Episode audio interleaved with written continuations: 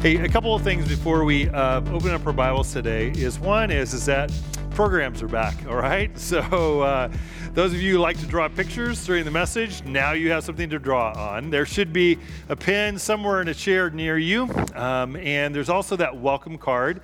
So make sure that you take a moment to fill out the welcome card. It's something we ask everybody to do each week. It just helps us to love and connect with you and care for you, and that's something that's really important to us.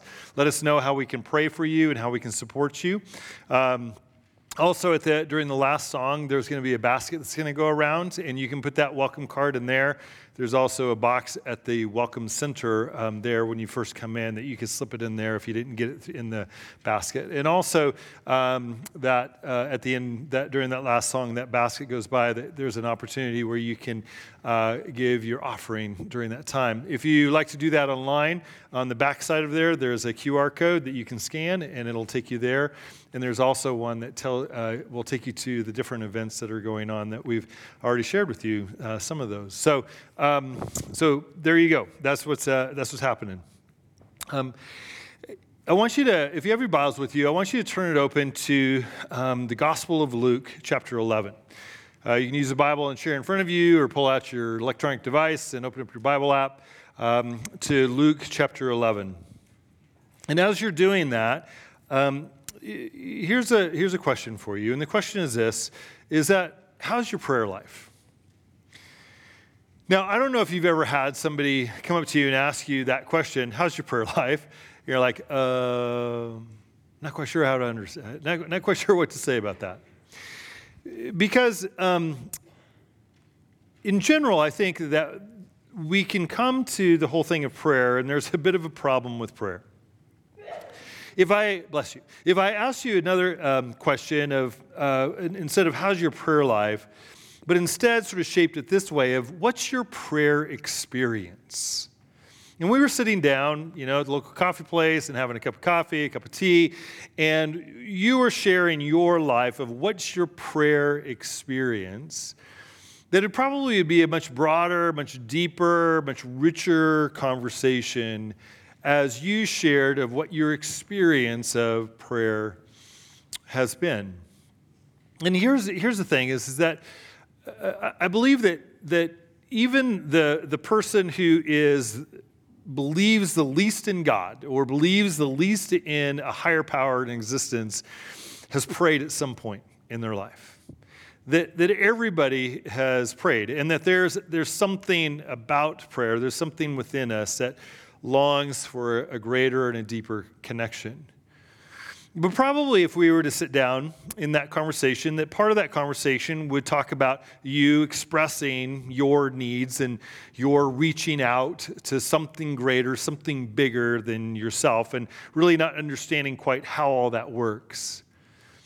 But I'm also probably fairly likely, depending on how much you've leaned into this whole thing of prayer, that another experience that you may have had was is that prayer has been an experience where you feel like you are in a room and the walls are six foot thick lead walls. And everything that you've prayed, everything that you've wanted, everything that you've poured out and expressed your heart to God, it seems like it's just bouncing off of those walls, coming back in upon you. And you're like, I, I, I don't know what this prayer thing is. I don't know what this is about. We're beginning a new series of, of messages, a new series of talks um, called The Prayers of Jesus. And, and we're going to be looking at the prayers of Jesus. And we're starting in this place of that if you go back to Luke 11 and in verse 1, there's this encounter that uh, Luke captures there. Let me start reading there. It says, Once Jesus was in a certain place praying, and as he finished, one of his disciples came to him and said, Lord, teach us to pray just as John taught his disciples. And he's referring to John the Baptist. And Jesus said, This is how you should pray. And as we look at that, the series that we're coming into, the prayers of Jesus, is taking the heart of that disciple. We don't know which disciple it was, but, but it was a disciple that was observing the model of Jesus and saying, Man, I want that. I want, I want to pray like that. I want an experience like that. And so we're taking that heart of that disciple coming into this, this series to say, Jesus, teach us to pray. Now, if we stop, just stop right there for a second, if we, if we look at that simple question of Jesus, will you teach us to pray? What can we learn? What can we learn from that? Just right here in this first verse, this first second verse. Well, one of the lessons that we can learn is this Jesus prayed. Jesus prayed. That, that Jesus saw prayer as an essential part of his life and his relationship with God. That if you've read the Matthew, Mark, Luke, and John, the, the four books of the New Testament that tell the story of Jesus' life, one of the things you'll see is, is there, there's this common reoccurrence of Jesus praying and Jesus disappearing, and disciples can't find him. And where's Jesus? Jesus is off praying by himself. That prayer was an essential part of his life, so much so that his disciples observed it and said, We want that. Jesus prayed. And if we're followers of Jesus, then, you know, maybe it might be important for us to explore that, for us to understand that, for us to know what that means and what that looks like. Another lesson we can hear in this, right here in the beginning, is that the longing to pray is natural. As I said before, is that I, I don't, I don't know if you've will have met anyone or will meet anyone who hasn't at some point in their life reached out to something greater than themselves with a longing and a desire. Even if they are a person who say they have no religion, or if they have another religion, definitely if they have another religion, then there is a part of the tradition or the rhythms of all of the world's religions of reaching out to something, someone that is greater than themselves that prayer is something that I believe, because we are created in the image of God, that there is an internal desire and longing for us to connect with God. And that pathway is prayer.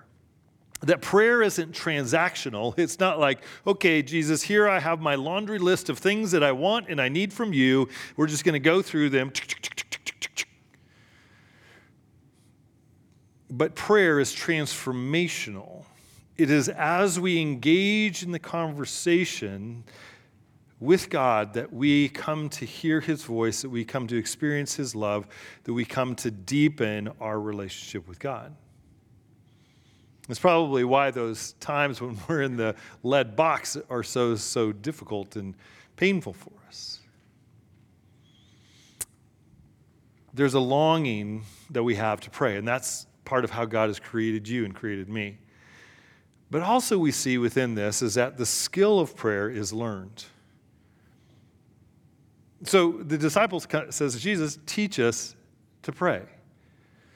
So the longing is natural, but how we engage in that, how we experience relationship with God through prayer is something that we can learn and that we can grow in.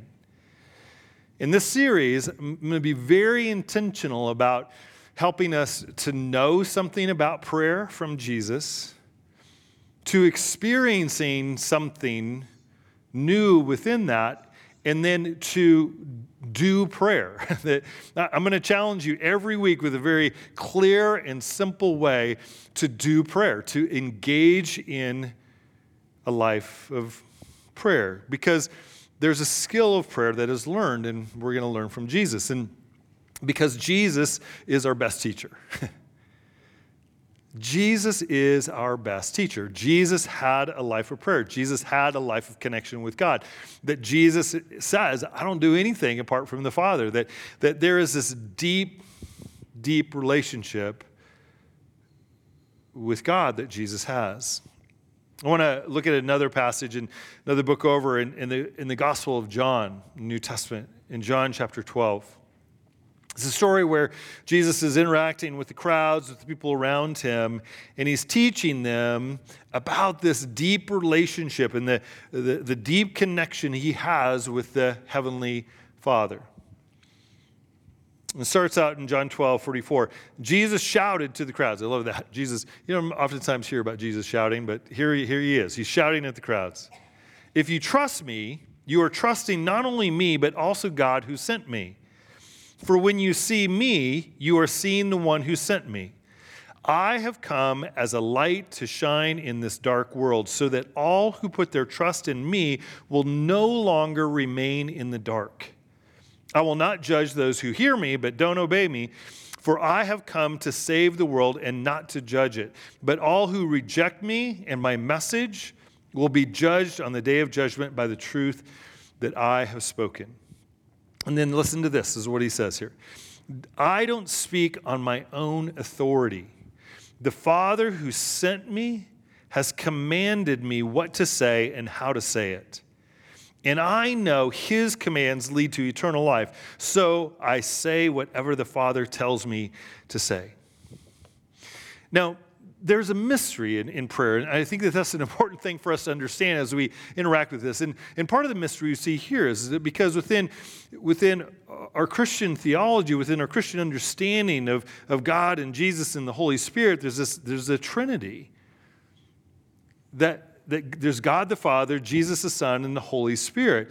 And all three of them are God, but they are one. And so Jesus, he empties himself Philippians 2 tells us that he empties himself of his divinity, of, of taking on the form of a, of a human, of a man. And the book of Hebrews tells us that he experienced all the temptations that we experience and yet was without sin. And that he experienced humanity to the fullness of dying on a cross and then was resurrected to new life. And yet, within this human body, within his humanness, within his time here on this earth, there was this connection that he made with the Heavenly Father, with his Heavenly Father, through prayer to hear the voice of the Heavenly Father and to obey that and to live out of that relationship.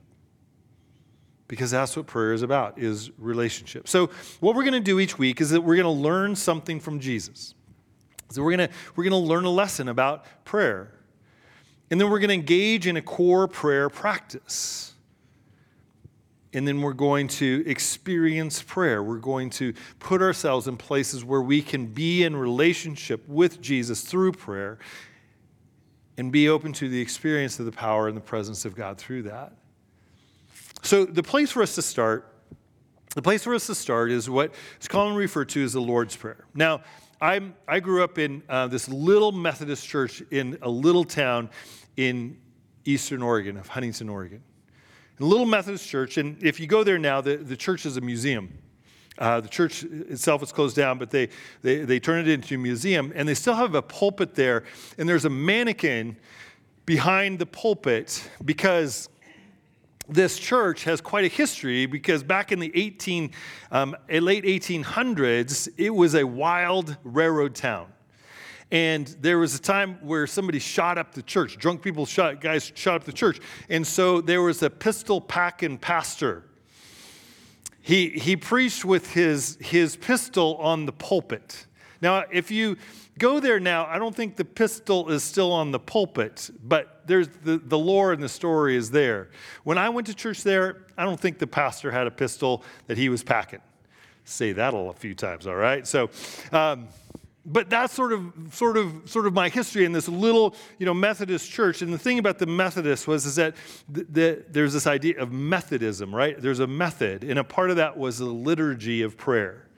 So there's this thing of the lord's prayer that every week we would say the lord's prayer as a part of our worship rhythm.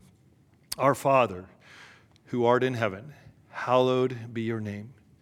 Your kingdom come, your will be done on earth as it is in heaven. Give us this day our daily bread and forgive us our sins. Now, hold on a second here. See, there was always a little bit of confusion when you do this prayer because First, it was forgive us our trespasses as we forgive those who trespass against us. And then somebody updated the language and went with sins. And so you'd have to define are we saying sins or trespasses in the prayer?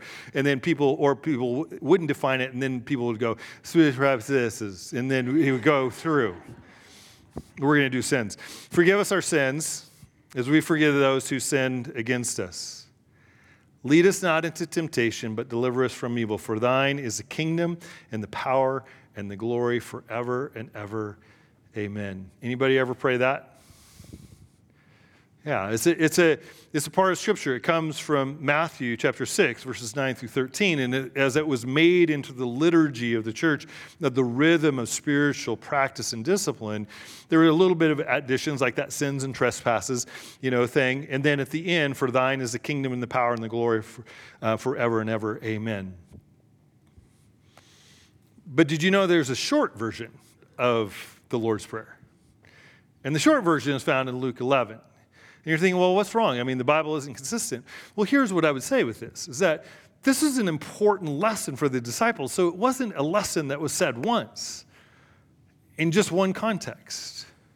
And so it could be a reflection of, of, some different times and different places of, of teaching of Jesus about the importance of prayer. In Luke 11, verses 2 through 4, you have the the short version is this this is how you should pray Father, may your name be kept holy.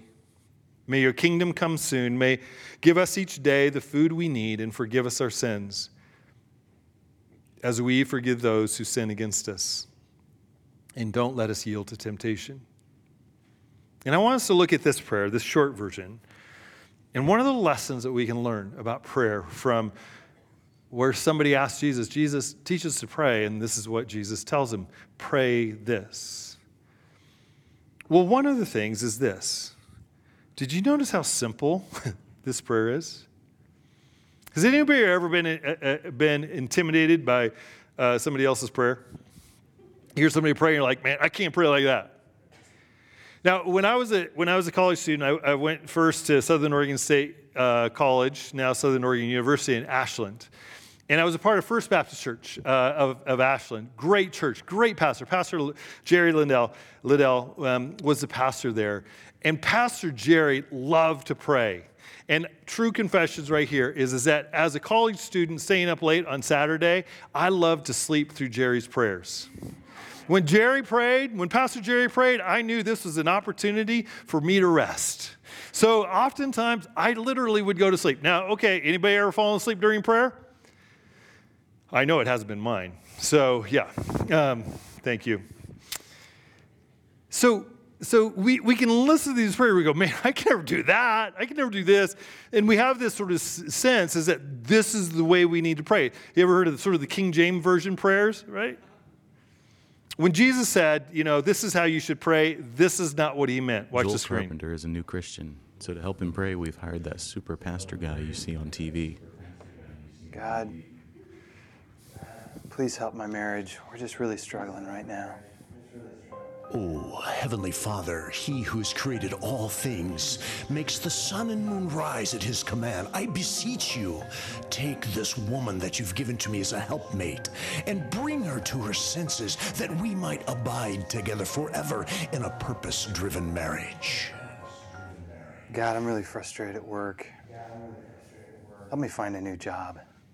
I ask you now, in this area of employment, thee who gives me the sustenance in an employer fashion, please guide me to something, if it be your will, that would bring you glory. My kids are driving me crazy. I, I don't know what to do. You just help me out. You have blessed me also with many young saplings, and I ask at this day that you would help me and my helpmate to raise them in the way of your word. Amen, God. And now I end this time with you, Lord, bowing before you, giving you all that you deserve in sacrifice and in sacrament. Let it be known that the Alpha Omega is pleased. Amen. God, go. real people, real prayers. That's not what Jesus meant. All right? So, what can we learn is to keep it simple. And here's a simple prayer. I, um, I've been over this past, um, when I began this year, I determined, okay, this is going to be the year of prayer for David because this is an area that I've been wanting to grow in. And just a, a quick aside this is that each week uh, we're going to be writing within our blog. If you go to our website, coldsprings.church.net, there's some writing that we're doing. Um, and we're, I'm going to be writing about prayer um, leading into each week. So if you want a little bit of a heads up of what we're going to be focusing on, uh, you can go and check that out. And w- within this, this journey of prayer, um, I was reading Philippians 4 6 which says, Don't worry about anything. Instead, pray about everything. Tell God what you need and thank Him for all He has done. Now, that's the New Living Translation. And, and as I was reading that, is, and I've always sort of wrestled with prayer. I've known that it's extraordinarily important. But how do you do it? And I was struck by the simplicity of what Paul's words were in his instructions there. Jesus, I need. Jesus, thank you. Tell God what you need and thank Him for what He has done. Tell God what you need, thank Him for what He has done. Simple prayer. This is it. You don't need King James language. You don't need all of this fluff or whatever. Do you need something in your life? Tell Jesus what you need and thank Jesus for what he has done. The other thing that we see in Jesus' prayer is this whole thing of keep God first. Do you notice the way that he starts? He says, Father, may your name be kept holy, may your kingdom come soon.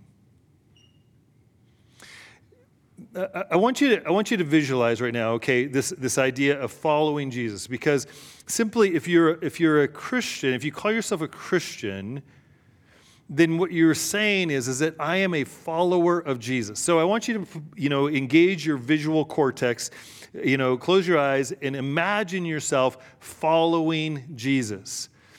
Where is Jesus?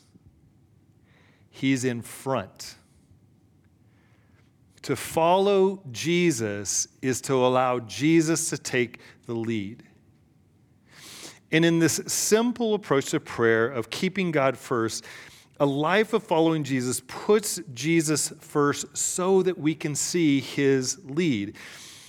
And putting God first in prayer is the practice of following Jesus. We might have great needs. We might have great crisis that we find ourselves in, but this sort of gentle discipline that we see in Jesus' prayer of putting God first it reorients our focus from ourselves to God. And that's where Jesus begins with his prayer May your name be kept holy, hallowed be your name. May your kingdom come soon. Your kingdom come, your will be done on earth as it is in heaven. That's about God being in the right place. And if God's in the right place, that puts us in the right place.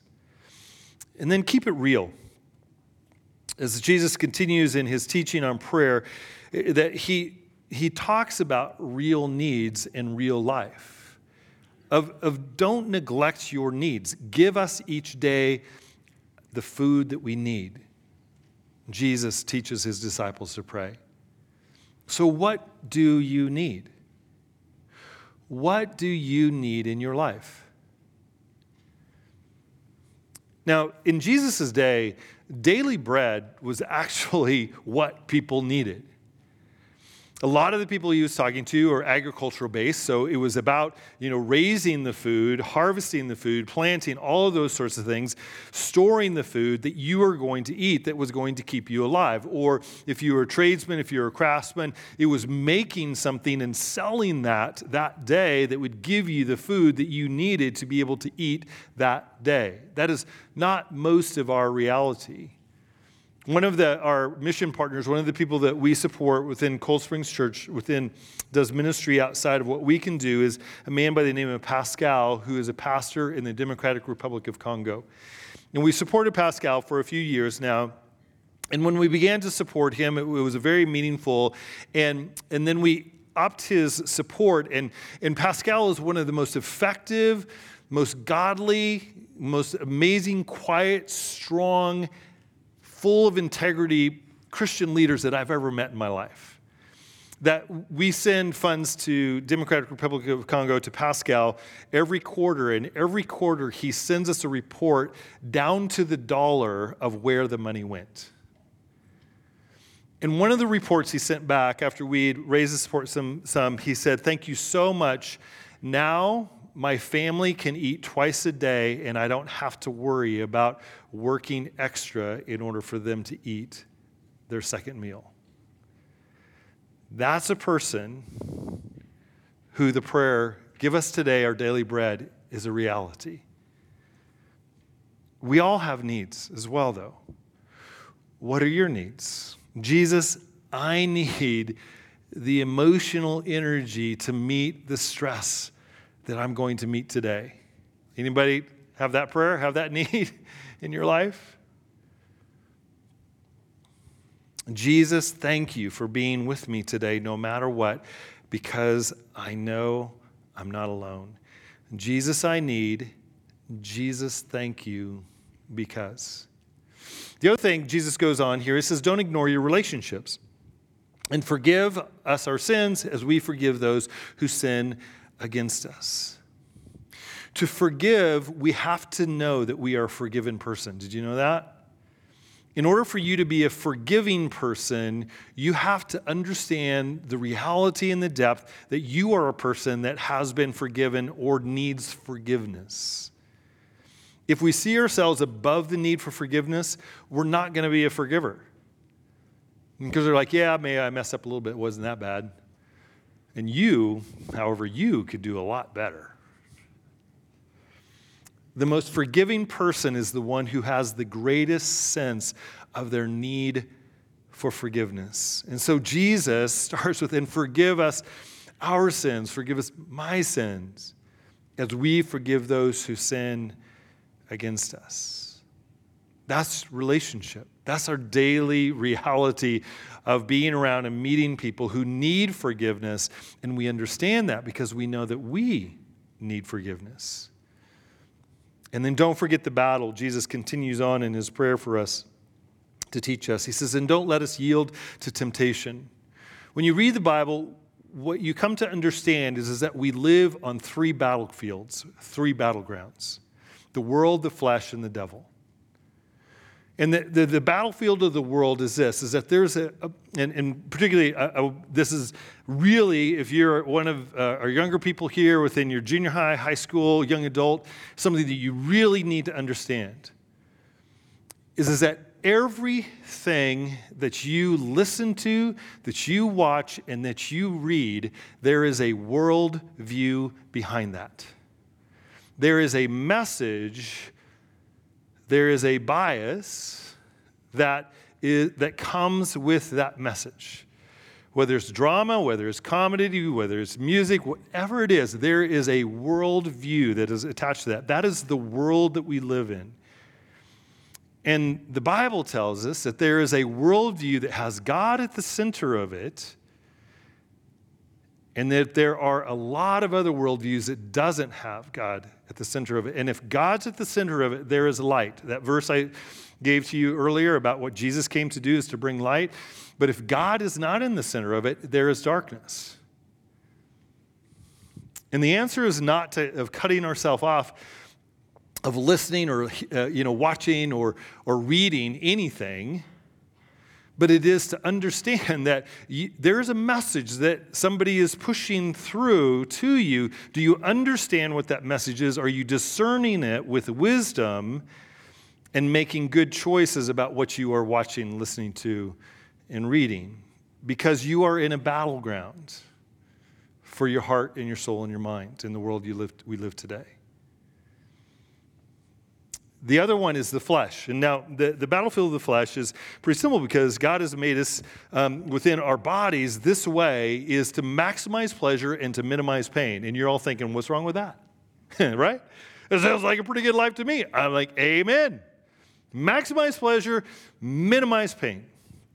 And your flesh, your body, your brain is wired in order to do that. But here, have you ever noticed that moving closer, that experiencing intimacy with relationship requires risk and not a little bit of challenge and difficulty and pain?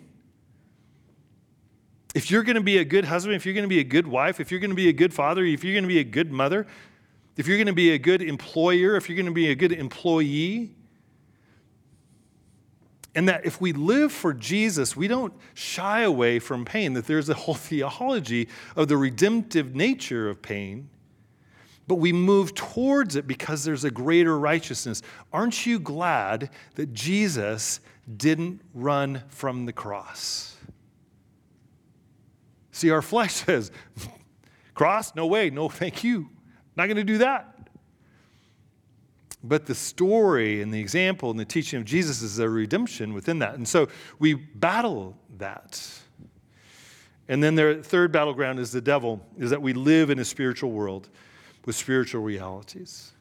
That we may not see all of them, and oftentimes we don't see the spiritual nature of things that are going on around us. But Ephesians 6 tells us that we wrestle not against flesh and blood, but against the spiritual powers, forces of this dark age.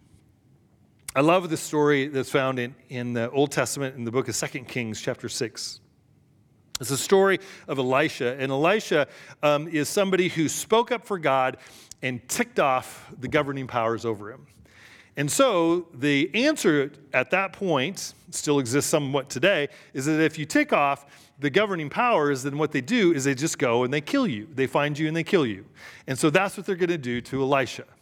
And Elisha has a, a house servant um, that, that helps him out. Elisha's this great prophet. And so it, it starts in 2 Kings chapter 6, verse 14. It says, So one night the king of Aram sent a great army with many chariots and horses to surround the city.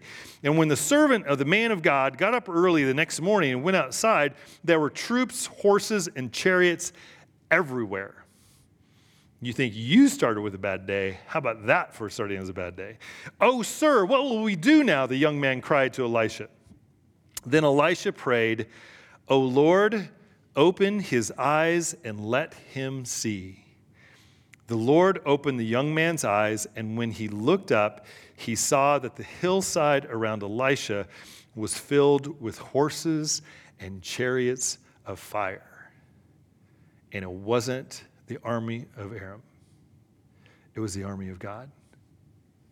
And for a moment, the, the curtain of heaven was pulled back, and Elisha's servant was like, Oh,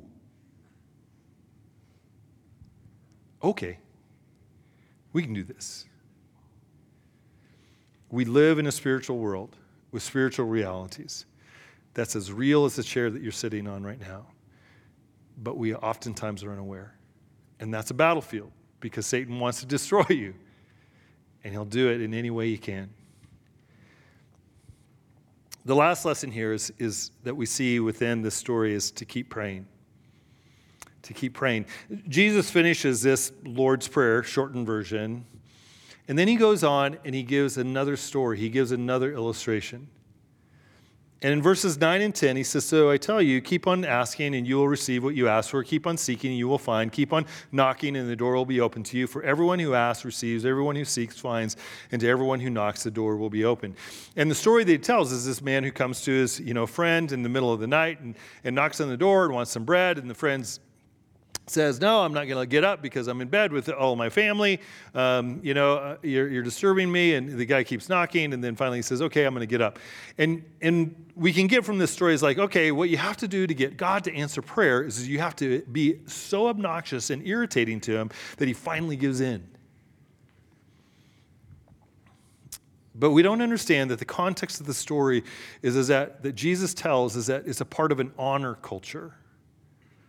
And that that the man responds to his friend out of his honor of doing the honorable thing, not because he's irritated. And God answers your prayers because God is honorable, because his character demands it. And here's the thing is like, well, then God didn't answer my prayer. Yeah, he did. He just didn't answer it in the way that you want or the way that you expect or in the time that we want. But the thing that we know of the character and the honor of God, and Jesus tells this other story, you know, later, is like, you know, is a father going to give his son a snake if he asks for a loaf of bread? No. That God is honorable, that his character will not allow him to harm his children. Keep praying. God's answering of prayer is about his character and not our perseverance. So, what do we learn from Jesus today in prayer? The thing I want you to know is this simply praying simple prayers will deepen your life with God. Simply praying simple prayers will deepen your life with God. And here's my invitation, here's my challenge. Let your prayer life begin this way Jesus, I need. Jesus, I thank you for because. Start there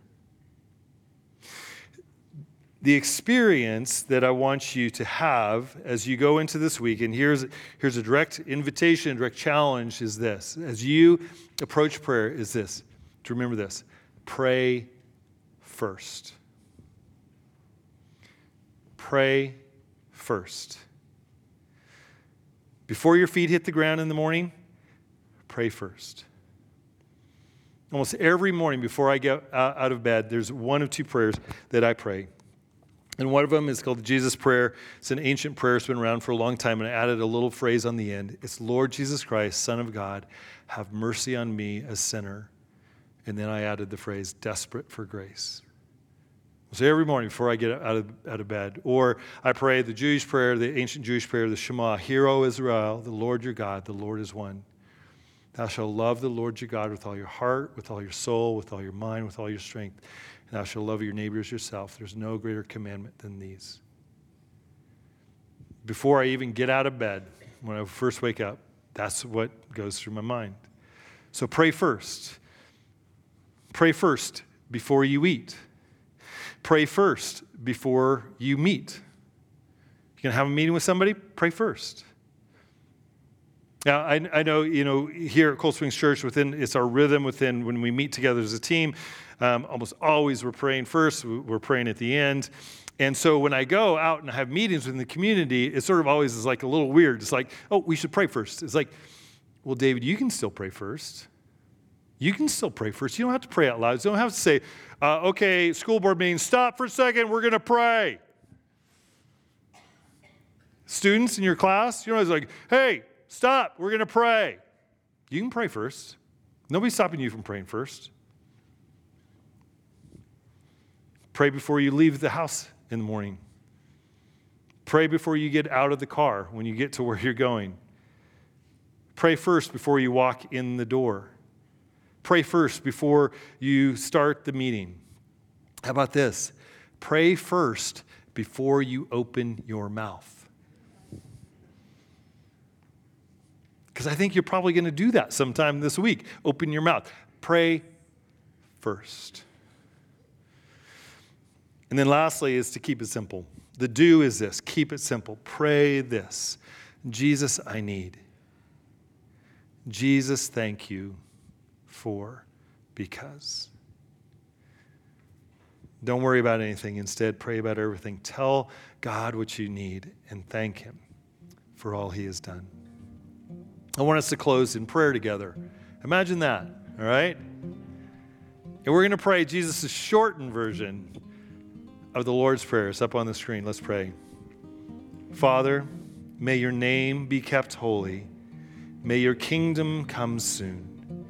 Give us each day the food we need, and forgive us our sins as we forgive those who sin against us. And don't let us yield to temptation.